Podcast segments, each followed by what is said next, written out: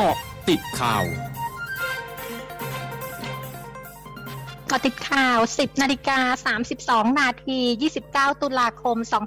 2564 นายอนุทินชาญวีรกูล รองนายกรัฐมนตรี และรัฐมนตรีว่าการกระทรวงสาธารณสุขในฐานะหัวหน้าพักภูมิใจไทย ระบุถึงกรณีพักเพื่อไทย เปิดตัวนางสาวแพทองทานชินวัตรในฐานะประธานคณะที่ปรึกษาด้านการมีส่วนร่วมและนวัตกรรมพักเพื่อไทยว่าเป็นเรื่องที่ดี เพราะทุกอย่างต้องมีพลวัตต้องมีคลื่นลูกใหม่มาทดแทนคลื่นลูกเก่า ส่วนพักภูมิใจไทยจะต้องปรับยุทธศาสตร์ในภาคอีสานหรือไม่หลังพักเพื่อไทยปรับโครงสร้างพักนายอนุทินระบุสิ่งสำคัญคือพักจะต้องมีนโยบายทำให้ประชาชนเชื่อมั่นและไว้วางใจ ว่าจะเข้าไปดูแลประชาชนได้ และพักภูมิใจไทยไม่ได้แข่งกับใคร นายพิพัฒน์รัชกิจประการรัฐมนตรีว่าการกระทรวงการท่องเที่ยวและกีฬาขอโทษถึงความผิดพลาด กรณีให้ข่าวลิซ่าแบล็กพิงศิลปินชื่อดัง และแอนเดรียโบเชลลี่นักร้องโอเปร่าชื่อดัง จะมาร่วมงานเขาดาวที่ประเทศไทย เพราะเป็นความผิดพลาดของกระทรวงการท่องเที่ยวและกีฬาที่ตนเองที่ออกมาให้ข่าวก่อน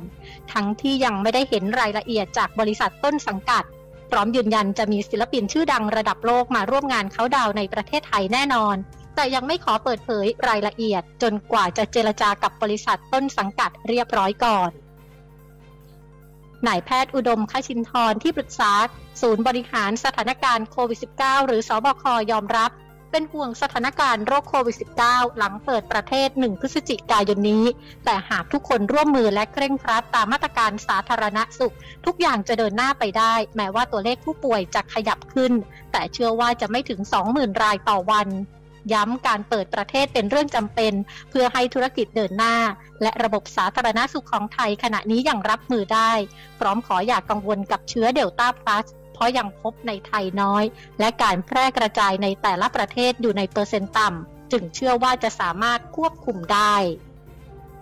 กรมป้องกันและบรรเทาสาธารณภัย หรือปอพรายงานยังคงมีสถานการณ์อุทกภัย น้ำป่าไหลหลากและน้ำล้นตลิ่งรวม 15 จังหวัด ภาพรวมสถานการณ์คลี่คลายในหลายพื้นที่ระดับน้ำลดลง แต่ยังคงมีน้ำท่วมขังในพื้นที่ลุ่มต่ำอยู่ระหว่างการเร่งระบายน้ำซึ่งปอพอได้ร่วมกับจังหวัดและหน่วยงานที่เกี่ยวข้องลงพื้นที่สำรวจความเสียหาย และให้การช่วยเหลือประชาชนอย่างต่อเนื่อง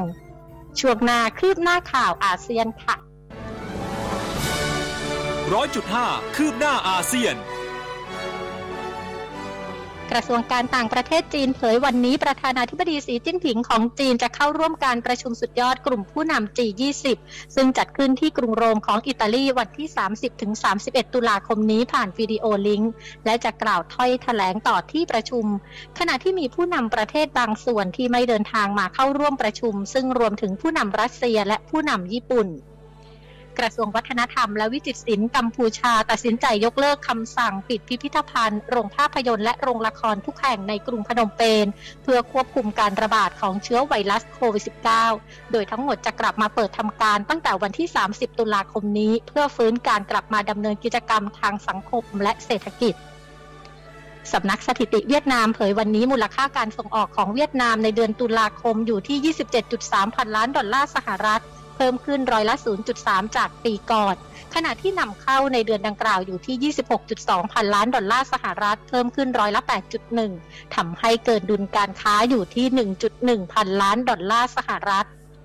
ทั้งหมดคือเกาะติดข่าวในช่วงนี้ภัยดัญญางานสถินรายงานค่ะ